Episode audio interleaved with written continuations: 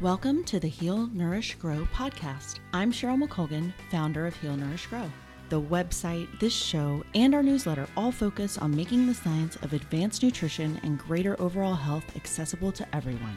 Buckle up for our latest episode to get ideas, tools, and practical knowledge you can use to improve your health and move towards your perfect version of ultimate wellness. The Heal, Nourish, Grow podcast shares interviews with nutrition experts, health researchers, and everyday people that have changed their lifestyle and nutrition to support greater health. You'll learn how to implement lasting change and create new habits that support greater wellness and a happier, healthier life please visit healnourishgrowpodcast.com for full show notes and links to our guests. Kellie Smith is a 46 year old wife and mother determined to achieve ultimate wellness and healing from autoimmune diseases. She started with keto in 2018, but now tends to lean more towards carnivorish to better manage her symptoms. This is just a little side note about Kellie. She and I met on Instagram several years ago, I think just about right when she joined. And so I've known her for a while now. We've chatted back and forth online, have never met in person, but she is just really an inspiration and such a kind soul. And I am so happy that I got to finally learn more of her story and to be able to share that with you. Um, so without further delay, let's get to the interview. Hey everyone, welcome back to the Heal, Nourish, Grow podcast. If you had heard what I said before that, for some reason I am fumbling my words today, but I got it out. So here I am with my friend Kellie Smith. Kellie and I met on Instagram, of all places, like often happens in the world now of virtual wonder with uh, the pandemic and everything. But I actually met Kellie several years ago on Instagram and although we have chatted about a million times in our direct messages, I this is our first time that we've gotten to chat kind of face to face. So welcome, Kellie. I'm so happy to have you here. Thank you so much. Yeah, so the reason that I wanted to have Kellie on the podcast is because she has a very interesting health history with her. Um, she has some autoimmune issues and also some others in her family have experienced some health issues as well.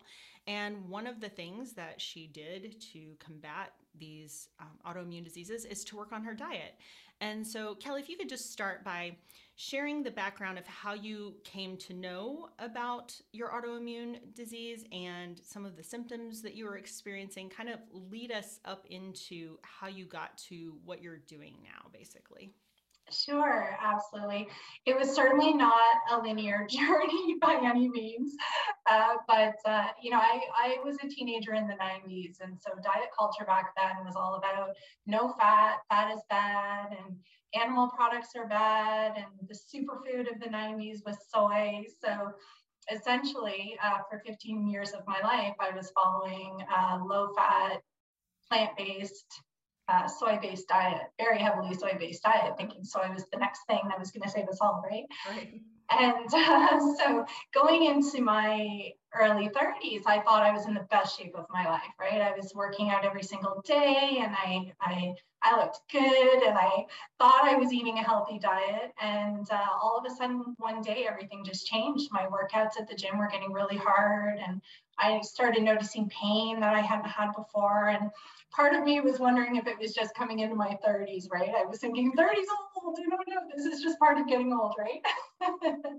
and so I ignored it for a little while. And uh, then one day I woke up and I just had like this rash all over my body. My fingers were turning purple. Like it happened literally overnight.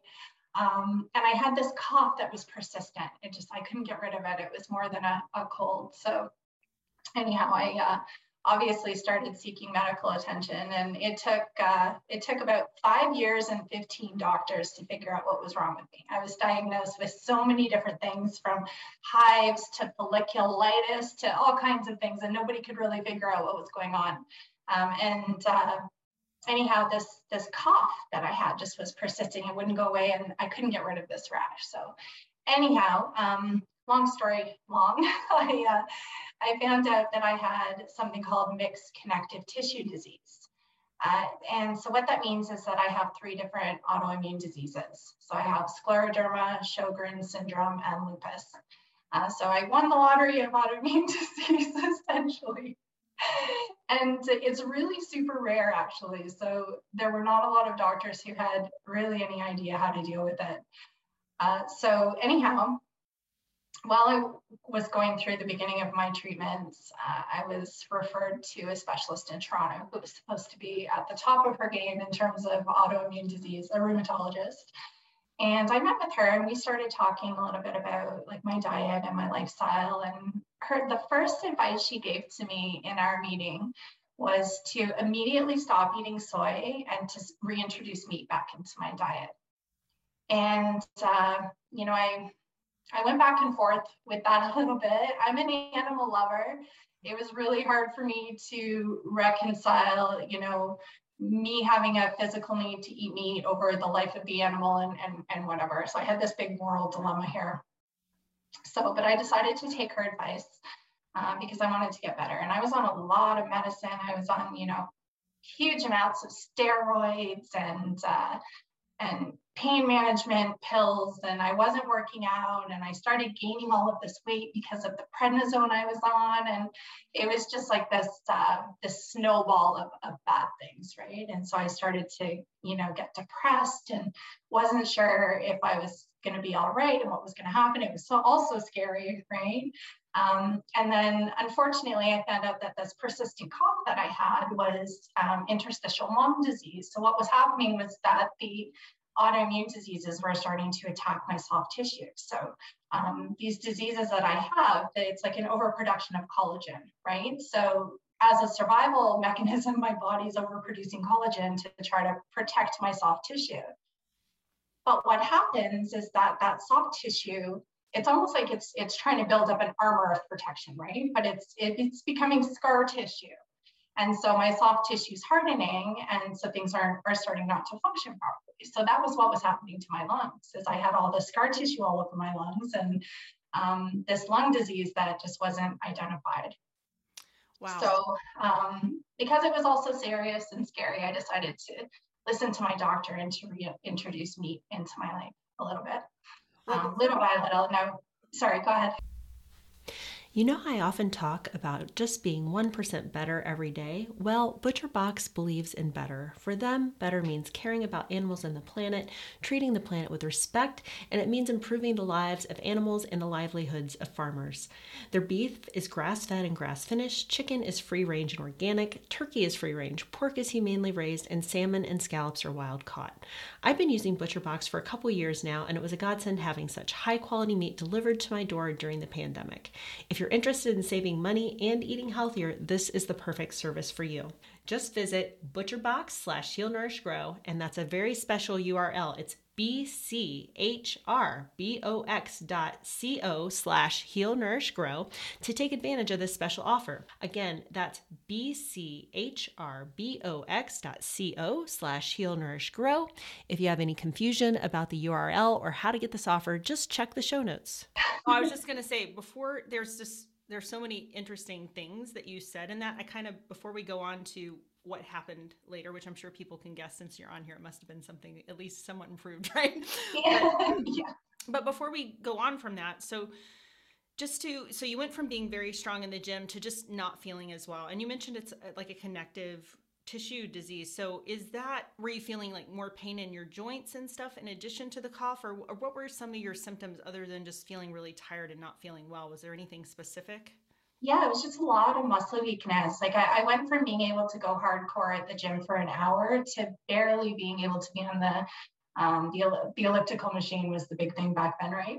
yeah. Barely getting through 10 minutes on the elliptical, like everything hurt and it was so unlike me because i was i was at that point in my life really fit and everything just got hard so i, I stopped exercising altogether and then the pain started getting worse and um, and you know it was a combination of of um, my physical health was deteriorating but at the same time my mental health was deteriorating also mm-hmm. because the diseases that i was being diagnosed with were all very scary and uh, this particular lung disease that I have, I, I was reading stats like, you know, 50% of the people who have it are dead within three to five years of diagnosis. And, you know, I had a, I have a daughter and, and was a single mom at that time. And so it was just all a lot. So, um, I I just snowballed into unhealthy patterns and I started like eating my feelings and and stress eating and it was just like a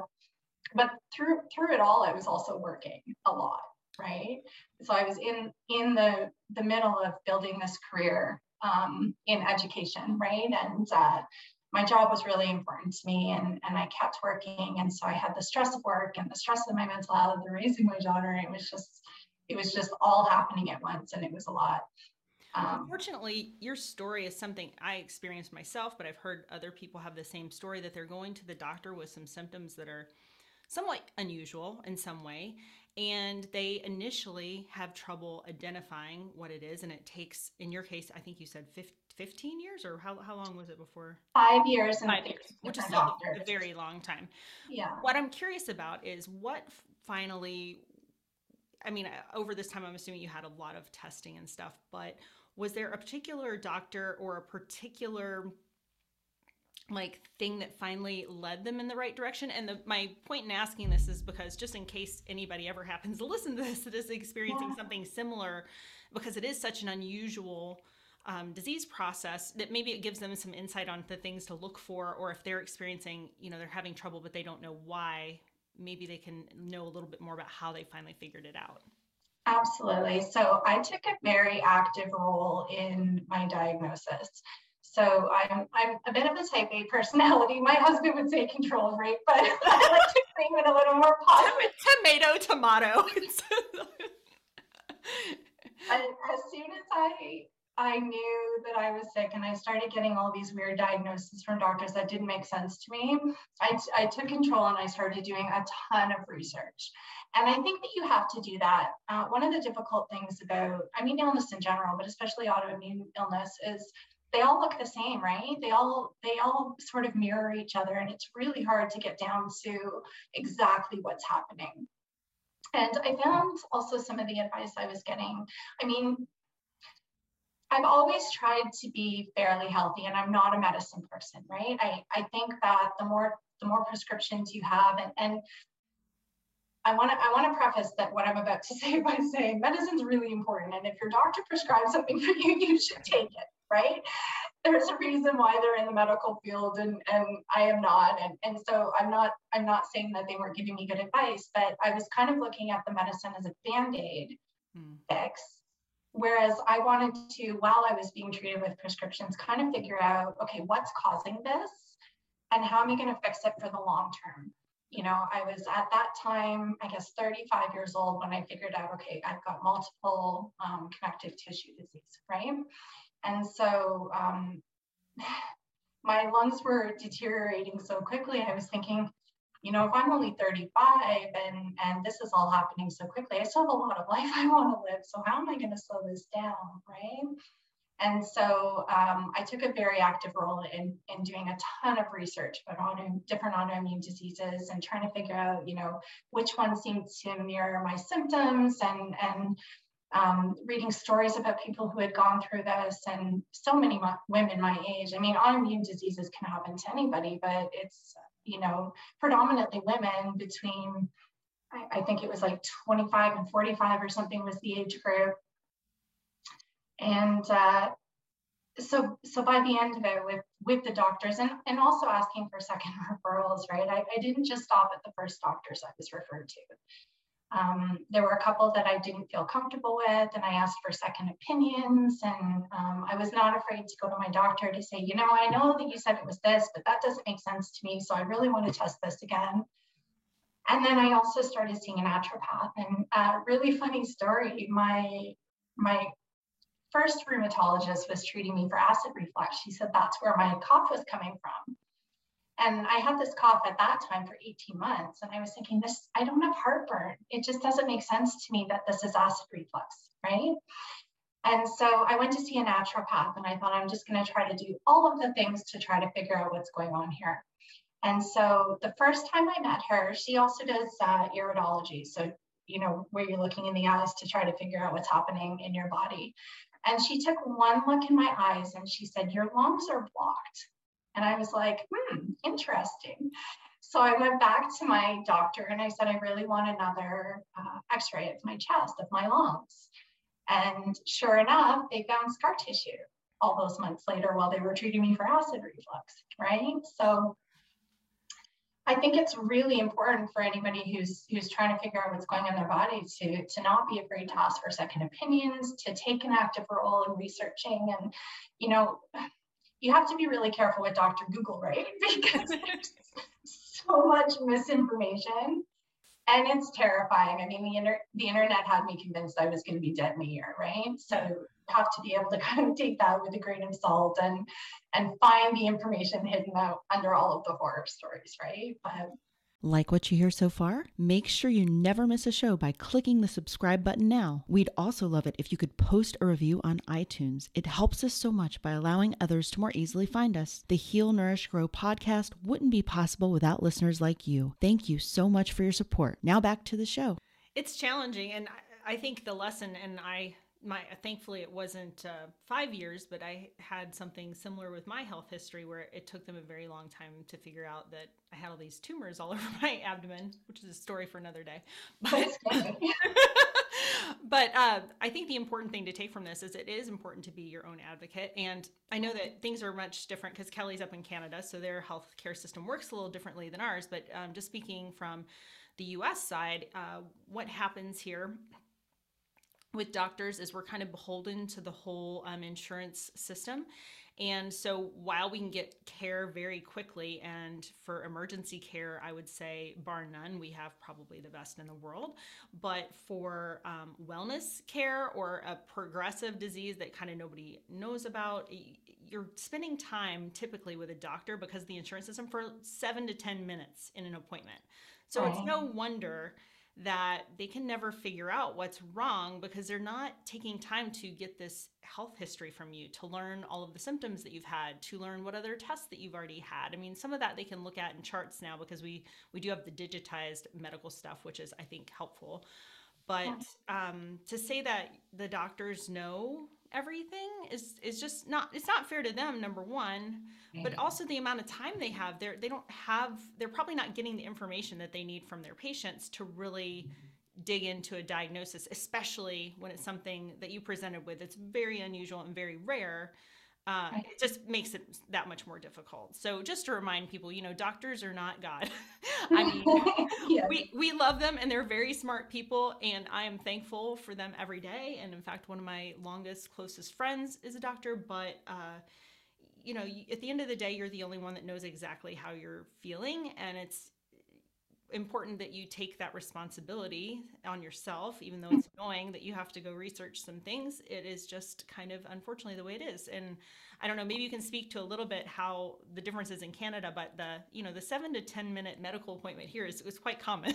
So it, it's not very different here. I mean, we have free medical care for the most part, but it's quick visits. Uh, it's really hard. I mean, I'm I'm really thankful. I have a really great group of doctors and a really good circle of care around me. Um, but that didn't happen overnight, right? And um, it it's getting more and more difficult to find.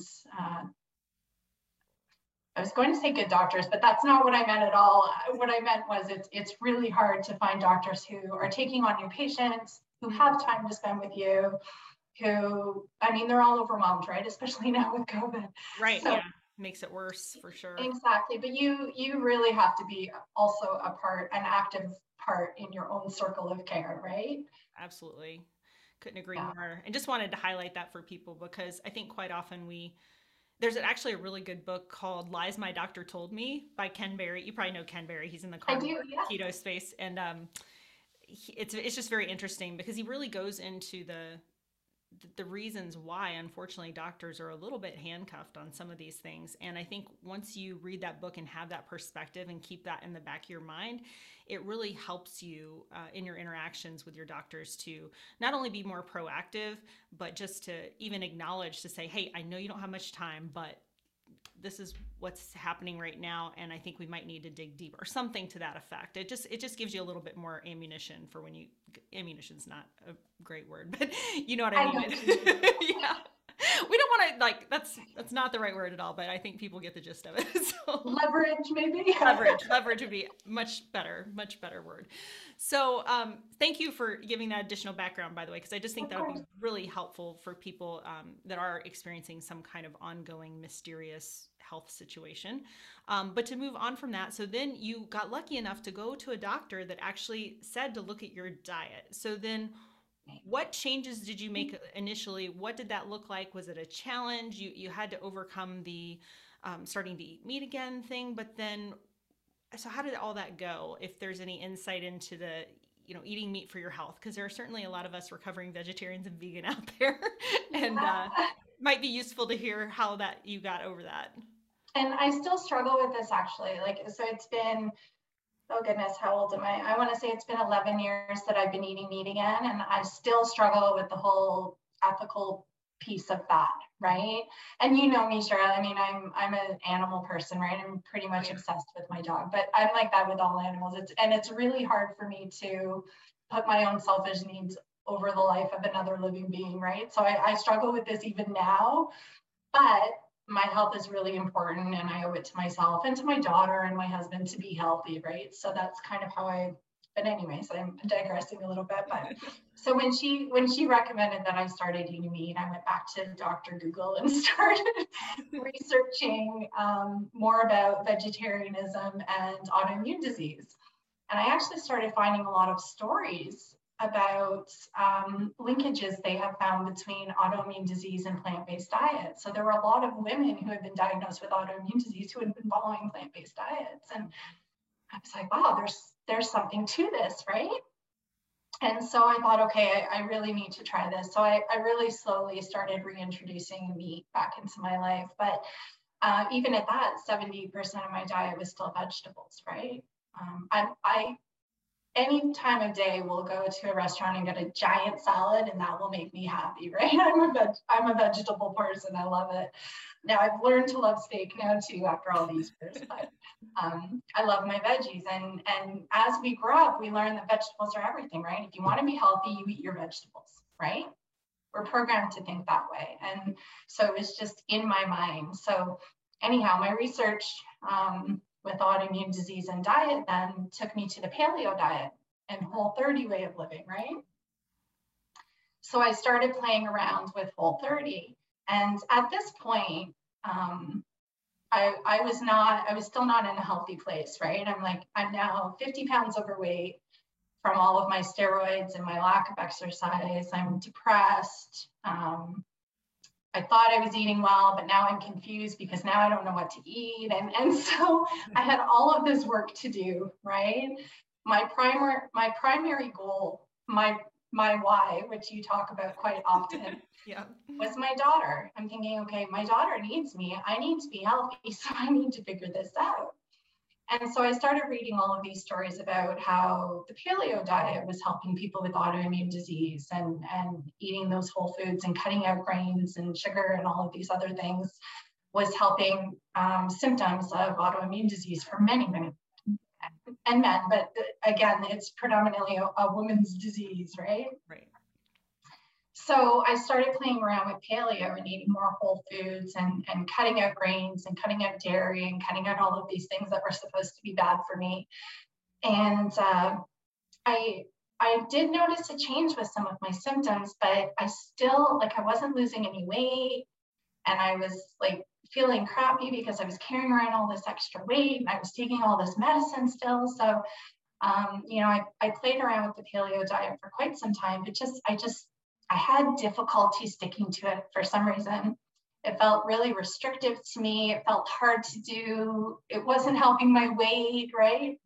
Um, so from there, you know, when you start going through paleo, you start coming across things like bulletproof coffee and and I'm thinking, okay, what's bulletproof coffee? So I start Googling that and then bulletproof coffee is now linked to keto. And I'm thinking, oh, this is really interesting. So that was kind of how I came across keto um, was the whole bulletproof coffee and biohacking trend that was happening in, you know, 2018, I think it was at this time.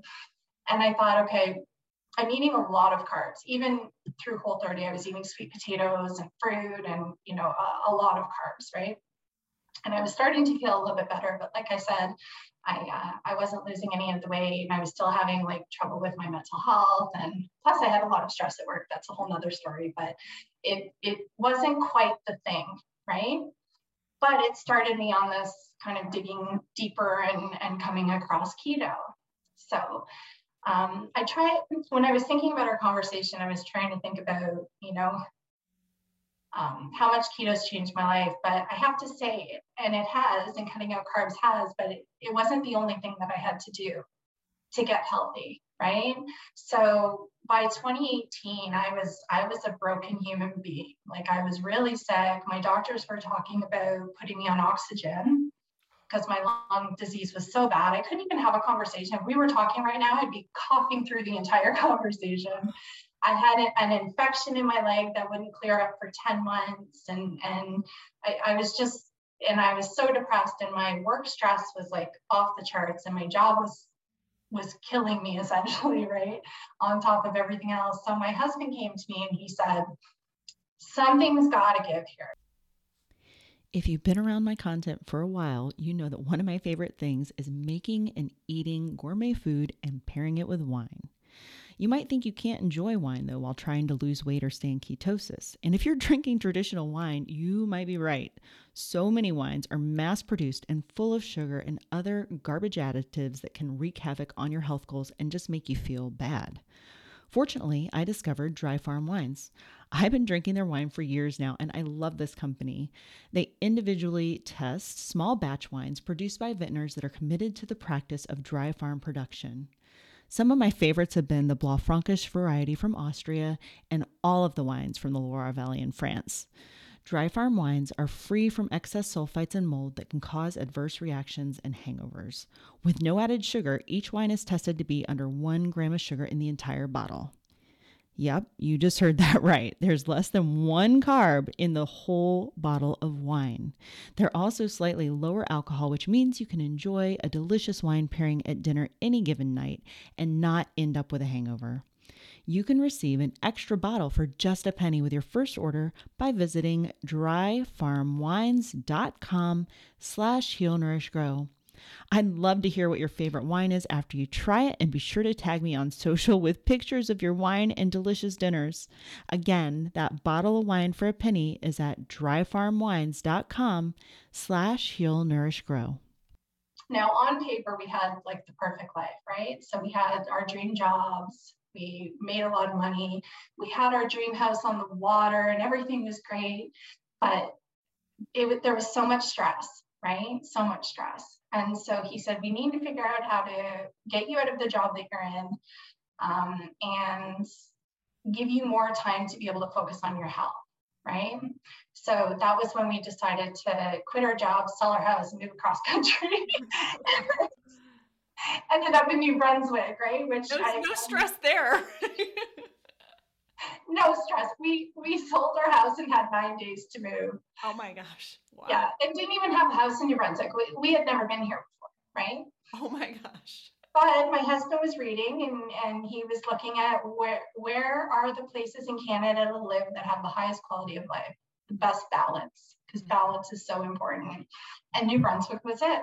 So we knew my health wasn't getting any better. It was really scary to leave all of my doctors in Toronto, right? Because yeah. that's like that's the hub for Lyme disease in Canada is Toronto. And so it was terrifying, but we did it and I've never looked back because I, you know, I cut out a huge amount of stress out of my life. I gave my myself more time to focus on my health. And that was happening while I was starting keto. So there wasn't, it wasn't just the keto that helped me. I, there were a number of things I had to do to get to a better place to start becoming more healthy. Well, and so, I think that that's why I've always appreciated your story so much is because number one, if you guys don't follow her on Instagram, Kellie has the most beautiful uh, countryside that she goes for walks in with her cute little dog Waylon, and um, you know that's something that for me, being a yoga person for most of my adult life, and and you know having dealt with stress and weight, and it's it's like it's never one thing. I mean, it's sleep, it's activity and it's and it's the right amount of activity it's not like overly stressing your body when you're doing all this stuff in the gym or whatever you want to it's got to like kind of this optimal amount especially when you get to be like kind of more our age you know like your body can't quite tolerate the same things that it could when we were in our 20s and 30s so yeah. i think it's really important to highlight what you said there because you know, and some people might look at that and be like, oh, well, you're lucky because you could just quit your job and blah, blah, blah, blah, blah. Well, you know what? If you're dead, then what good is any of it? What, what good is any having any money or having a job or any of that stuff? So, I mean, not to be so blunt about it, but you know, at some point, people people make a lot of excuses quite often, and right. and it's not an easy thing to do what you did to pick up and move your whole life and go away from your doctors and and all of that. Um, none of this stuff is necessarily easy, right. but I think that is what, and you brought it up, finding your why. I think that's that's the thing for me that just is it almost is like flipping a switch in your brain when you finally identify what that is and the day that you said to yourself like i've got to be there for my family. I got to be there for my daughter and my husband. I mean of course you want to be healthy for you too but to me that's probably what clicked and you found it's like i got to make some serious changes here. I mean yeah absolutely. And you know our our standard of living certainly went down a little bit right but it didn't matter because you got to the point where our standard of living was no longer as important as our quality of life right and so you know we're not we don't have as much money as we did and and you know we don't it's a little bit of a different lifestyle but it's fine i've never been happier in all of my life and actually cutting out all of that stuff that we think we're supposed to have. Mm. that we're striving for because society says that's the way it's supposed to be was so freeing. I couldn't believe it right? When i told people at work i was leaving my job because there was a long lineup of people for my job trust me. They couldn't believe it. They were looking at me like what? Have you lost your mind? I mean, I'm said, sure. no, I think I finally found my mind actually. yeah. No, that's incredible. And I just think it is, it's not to say, I mean, everybody, you know, you have to obviously have a job and have, be able to like buy food and have a house or have shelter yeah. and all of those things. But at the same time, if your health is so poor that you're, you're just going to end up in the hospital. You're, what are you working for? You know, and that, and I do think a lot of people get caught up in that rat race and forget yeah. that. Well, it was a real wake up call for me because um, in 2018, right before we were starting to talk about this, um, we had lost a friend to the same lung disease I had. She died. And then we had another friend who had to have a lung transplant for the same disease I had. And he was so very ill. And, and all we were thinking about was, wow, I'm next. I'm going to die of this. And I'm 36 or however old I was at that in 2018. And um, th- this is it, I'm done, right? So when the doctor said to me, we might have to talk about putting you on oxygen, I was like, right? Especially after like having that one friend with the lung transplant and having another friend die from this, it was just all too real.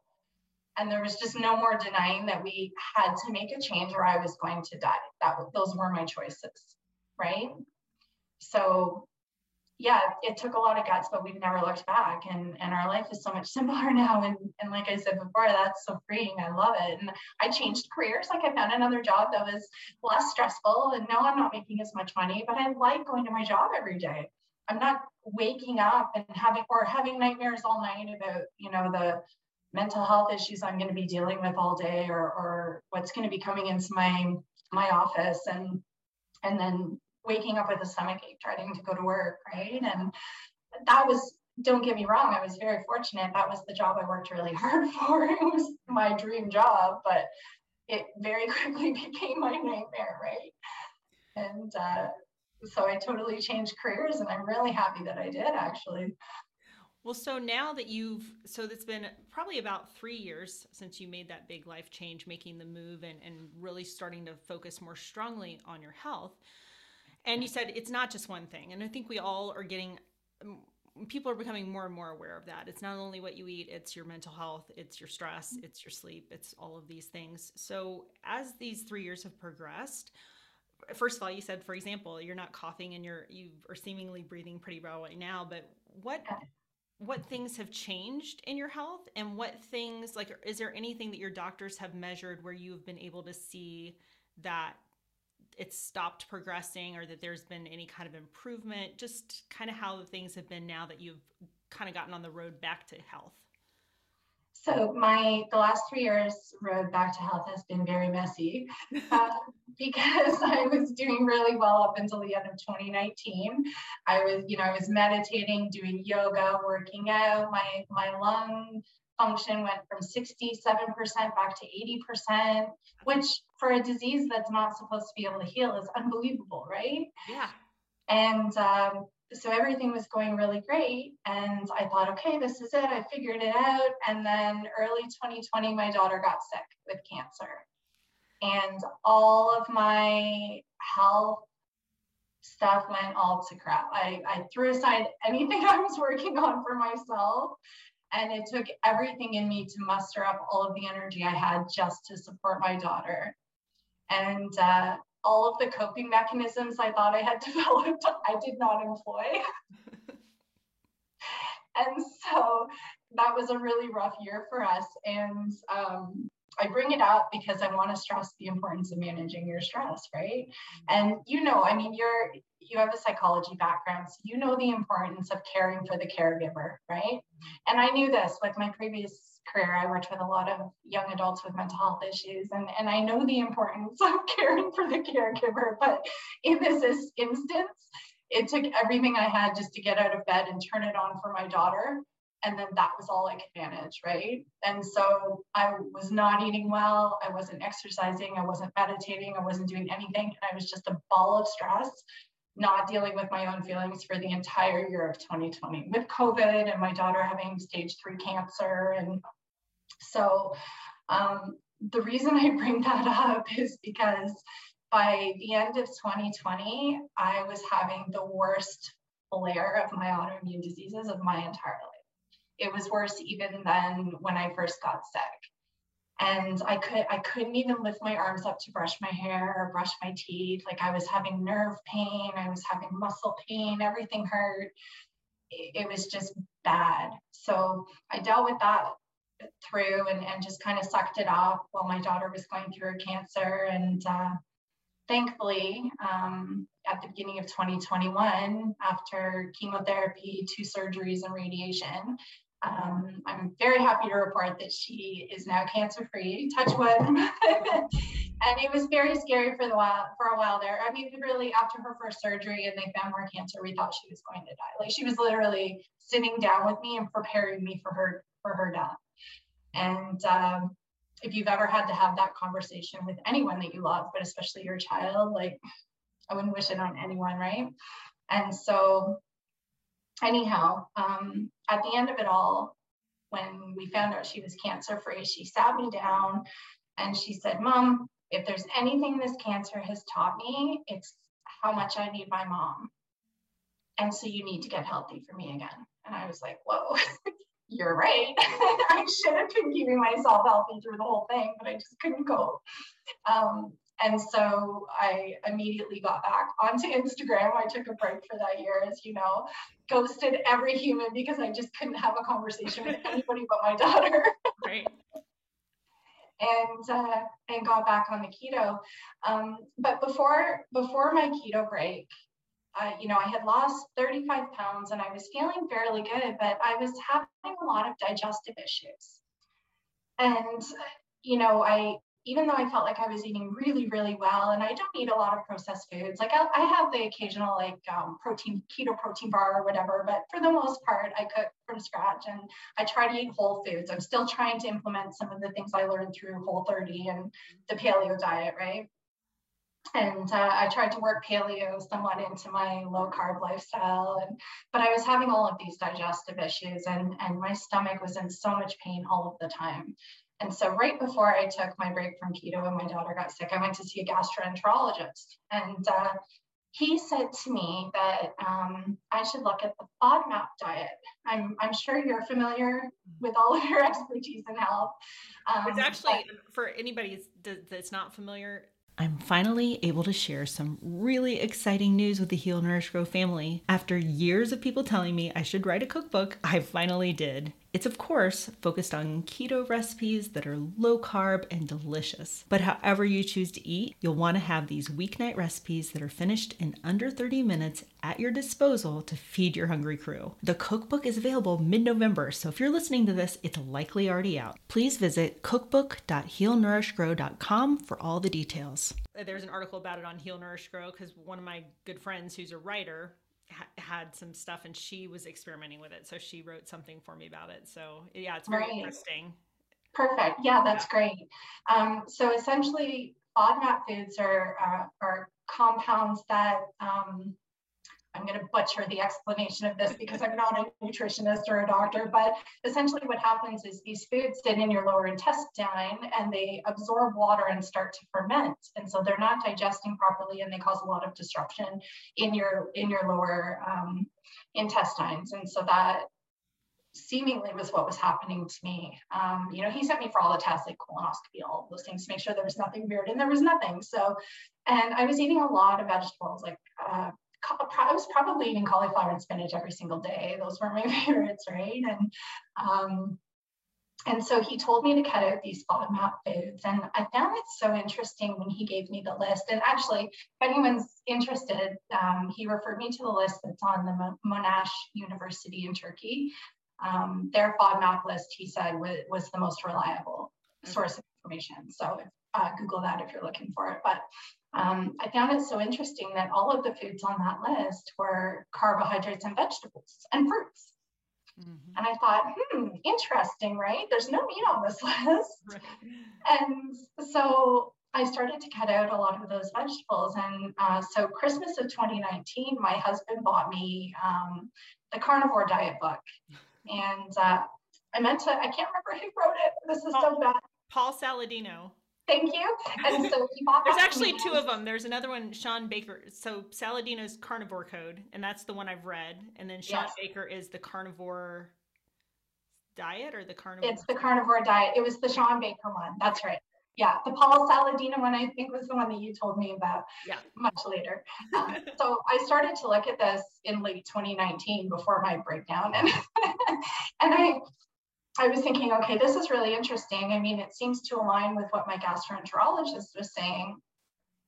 But I was thinking, if I cut out vegetables, I'm going to get scurvy. Like, that's just the thing, right? Because I remember growing up my mom saying, eat your vegetables or you're going to get scurvy. So I thought there's no way this can be good for me, right? Um, so I kind of pondered it for a little while, but then completely dropped the whole thing during my 2020 mental breakdown. And uh, and yeah, so it wasn't until um, this year when I got back on Instagram and got back in touch with you that I started looking into carnivore again. And uh, I, I needed that nudge, right, to like start it. And then I remember you had said, I'm going to do carnivore for a week. And I was like, yes, this is my nudge I need. Cheryl thinks it's healthy, then I think it's healthy too so I did that week with you and I was like, wow, I'm just going to keep doing it. So I did it for an entire month of strict carnivore. And I couldn't believe it. All of my pain was gone. I like I can wear my wedding rings again. Remember my fingers were so swollen, I couldn't even get my rings on. And um, I was able to get off of my painkillers that I was on because of all of the nerve pain. And I couldn't believe it. It was it was honestly like such a blessing that you had started that week of carnivore it was totally life changing and it's completely changed the way that I look at food now, right? Carnivore is really difficult, especially for someone who's like has difficulty reconciling the whole meat thing morally, and you know. Right. But honestly, it's the only time that I feel completely symptom free is when I'm I'm eating clean carnivore, like you know, eating clean meats and and healthy fats and and whatever right so I think it's such a it can be such a miracle for so many people. I, I think, like you said, it, and I've done a couple of trials of it since then, uh, and I think I I have gotten more used to it now. But I would say I would say I'm now basically carnivore-ish. so there's several days where I eat really only um, meat-based foods and then but i still occasionally to your point i mean i do still like just crave a big salad especially in the summer. Um, and fortunately you know i don't have an autoimmune condition that i'm dealing with or, or big flares of pain or anything when i do that. So for me it's it's i feel like it's it's probably a little more challenging just because i don't have any ill effects. But i think for anybody that is experiencing a lot of pain or has autoimmune disease they owe it to themselves to at least try a short course of it and just see how their body reacts to it because I mean what you were telling me we because we were in contact kind of the whole time you continued on doing that and I just remember you were telling me every day like how much better you were feeling and how your joints didn't hurt and how you put when I think you told me when you put on your ring again and I was yeah. just like I was like this is amazing and mm-hmm. honestly it's the reason that it's the only reason that I really do this type of stuff because I just feel like over the years, the people that I've come in contact with, the stories that I've heard, the um, and you know, for a lot of people in our in our sphere, weight loss is a goal. If that's a goal, I mean, the the things that come out of trying these very specialized diets can be quite amazing, and and yeah. it's unfortunate that we don't there's research, more research coming um, on keto in particular, less on carnivore. Although I did just see something out of Harvard. I don't know if you saw that was on Shawn Baker's wall the other day on Instagram. No, I didn't see it. Uh, it's a, a, trial out of Harvard where they're doing a, a carnivore dietary intervention, and it had a whole list of. I'm sure autoimmune was on there, but it was like weight loss and headaches and all these things, and uh, most of them had a number for either remission or significantly better over 50% of the people. Right. So it's it's pretty it's pretty crazy. But I'm just I'm just so thankful that you got back onto that and I mean, I almost not that I forgot, obviously, but when you were first saying about and then 2020 hit, of course, in everybody's head, what they thought you were going to say was yeah. was and it it just reminds people that you know during the whole time this whole COVID thing's been going on, the rest of us, myself included, because we were kind of going through this at the same time with my dad having cancer. It's like life yeah. was still life was still happening outside of COVID, and difficult things were still happening outside of COVID. Yeah. Um, made more difficult by not being able to be at the hospital with your loved ones and, and any number of things. Um, or just but, delays in testing and just everything, right? right? There's so many things. Yeah, but you thankfully you got back to it. So now that you are where you are now and your daughter is doing so well and she's actually started keto too right? Is that right? And she has. So yeah. uh, she had some liver damage from the chemotherapy unfortunately. Um, she actually had to stop her chemo one session early because of her liver enzymes. And um, and so after all of it, she's thinking, okay, now I'm dealing with my liver, and they had to put her on hormone therapy and force her into it was it was breast cancer that she had, right? Um, and they called it stage three, but she was right on the cusp of stage four, um, given all of the cancer she had in her lymph nodes and everything. And uh, so they had to unfortunately force her into menopause, mm. and um, because 85% of her cancer is made up of estrogen. So they've got her on hormone therapy to control the estrogen so that the cancer doesn't come back. Because breast cancer is a systemic disease, right? It runs all through your body. Um, and hers was not in her breast, actually, it was on her arm and her, in her lymph nodes, right? And um, it's not a curable disease, you know, and but it's a disease that can be controlled, right? And so that's what they're doing with the hormone therapy. So anyhow, um, she was having a really difficult time. She she she never really processed what had happened to her. She was so eager to just put it behind her that she jumped right back into real life immediately. Went right back to work, went right back to, you know, living in Toronto and and whatever and then realized, "Whoa, I haven't even processed what happened to me. I need to like step back and take a minute, right?" Mm-hmm. so anyhow, so she came back home again. I'm thankful selfishly about that. and uh, she she was really struggling with her mental health, and she was really struggling with her liver and and hot flashes from the um, the hormone therapy and everything. And I said to her, why don't you just give the keto a try again? Because she had done it for me or done it with me for a brief period in 2019, I think. And uh, I said, just give it another try because it's really helped with all of my autoimmune symptoms. And so she did. And holy smokes, honestly, her hot flashes are pretty much non existent now. Um, and her liver, her last liver test was completely clear. So, you know, in a matter of a couple of months, she completely healed her liver by cutting out all of that garbage and kind of detoxing herself. And I have to mention, it wasn't just uh, keto. So we took another page from your book. I'm like a, I'm like the number one Cheryl McColgan fan. Cheryl says it works the way it works. and we started fasting. Oh. I, I have always sort of, while I'm doing keto, I've done like the 16 to 18 hours fasting I do every day, right? And I typically follow like two meals a day, which just works for me. Um, but we we gave the 60 hours. Well, I gave it a try with you the first time yeah.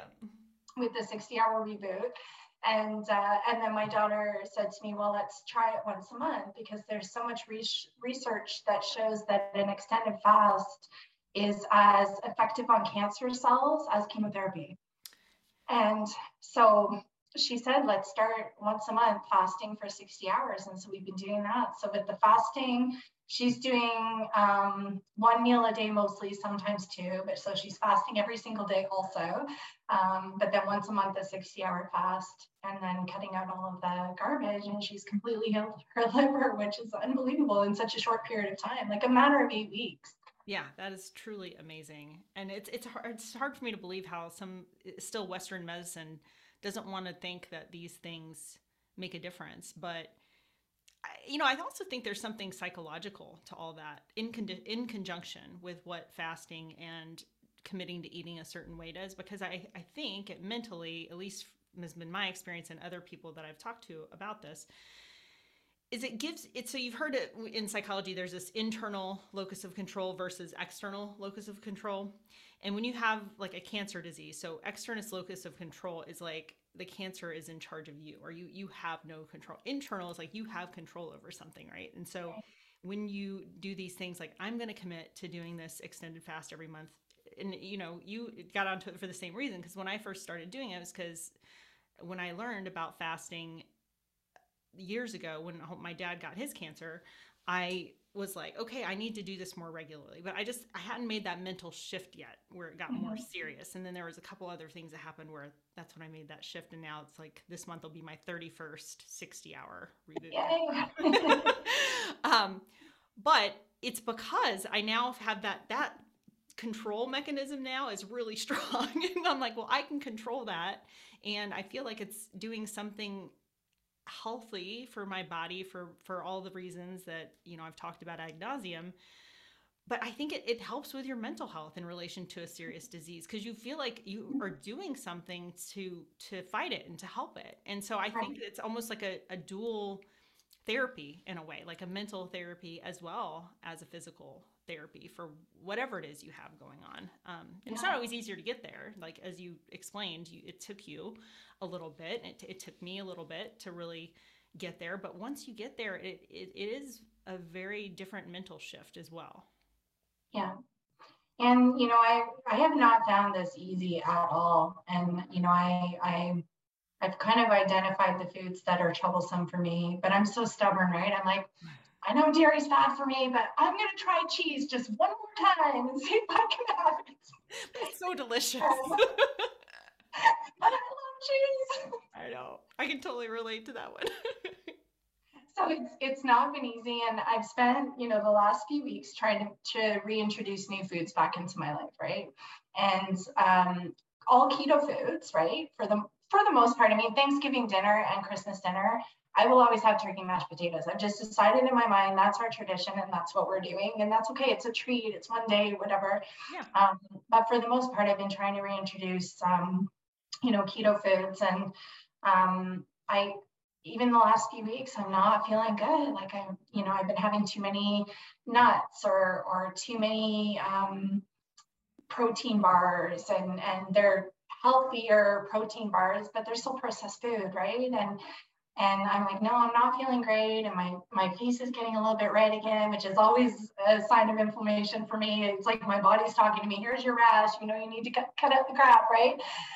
And so I've been back on carnivore again and I'm feeling good again. And so, you know, I am convinced that that this is real. And um, but there's also a million other things my daughter and I are doing too, right? Working meditation back into our lives and and yoga and and even mindful eating like you know i'm no longer looking at food as like oh i really gotta have that because it's so delicious and i'm dying. Like no I'm, this is either going to fuel my body or it's not right? And i think it's been a shift for my daughter as well. Like she's she's having a better relationship with food because we're just looking at it very differently right? This is going to heal me or it's not going to heal me right um, and my daughter's been a rock star. I just have to say that, like any anything I've implemented has been because she has, and I'm following suit. Like she has done all of the things, right? Joined spin classes, just anything to just proactively figure this out. And and so I'm also taking a page from her book and making sure I'm being consistent, right?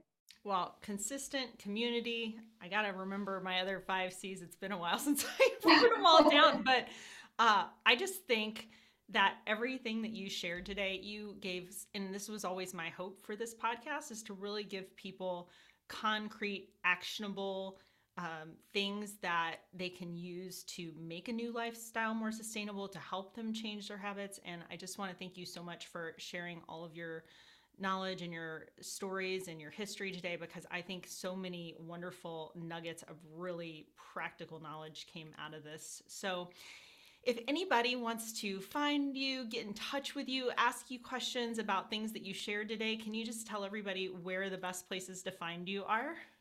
Sure. Uh, so Instagram, essentially, that's where I, I uh, communicate with all of my keto people, right? All of my folks, but not just keto people, anybody who's who's um, trying to better themselves, right?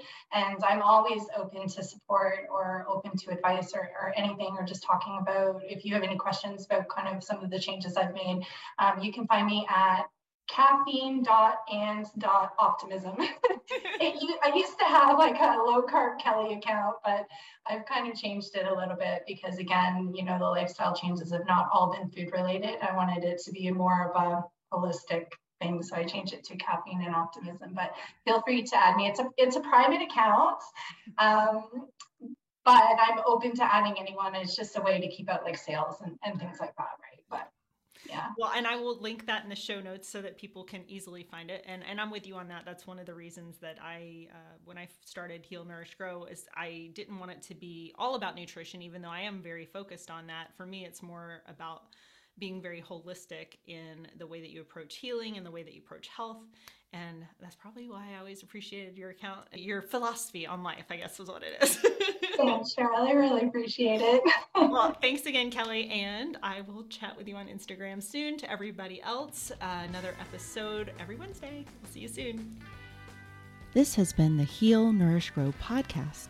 Again, I'm Cheryl McColgan, founder of Heal Nourish Grow. You can find show notes for this episode at healnourishgrowpodcast.com. If you have feedback on today's episode or questions about the content, please email us at podcast at healnourishgrow.com. We'd love to hear from you. Be sure to sign up for our email list at healnourishgrow.com and subscribe to the show with your favorite podcast player so you never miss an episode. Join us next time for more information that helps you live your best and healthiest life. Thanks for listening. Content on the Heal Nourish Grow podcast does not constitute medical advice. Content contained in the Heal Nourish Grow podcast is not intended as medical diagnosis or treatment. Neither the company nor its owner, Heal Nourish Grow LLC, nor any of the company's employees, agents, or guest speakers provide medical advice. The content provided on Heal Nourish Grow podcast is for educational and entertainment purposes only. Please consult your medical provider with any questions about what health practices are right for you.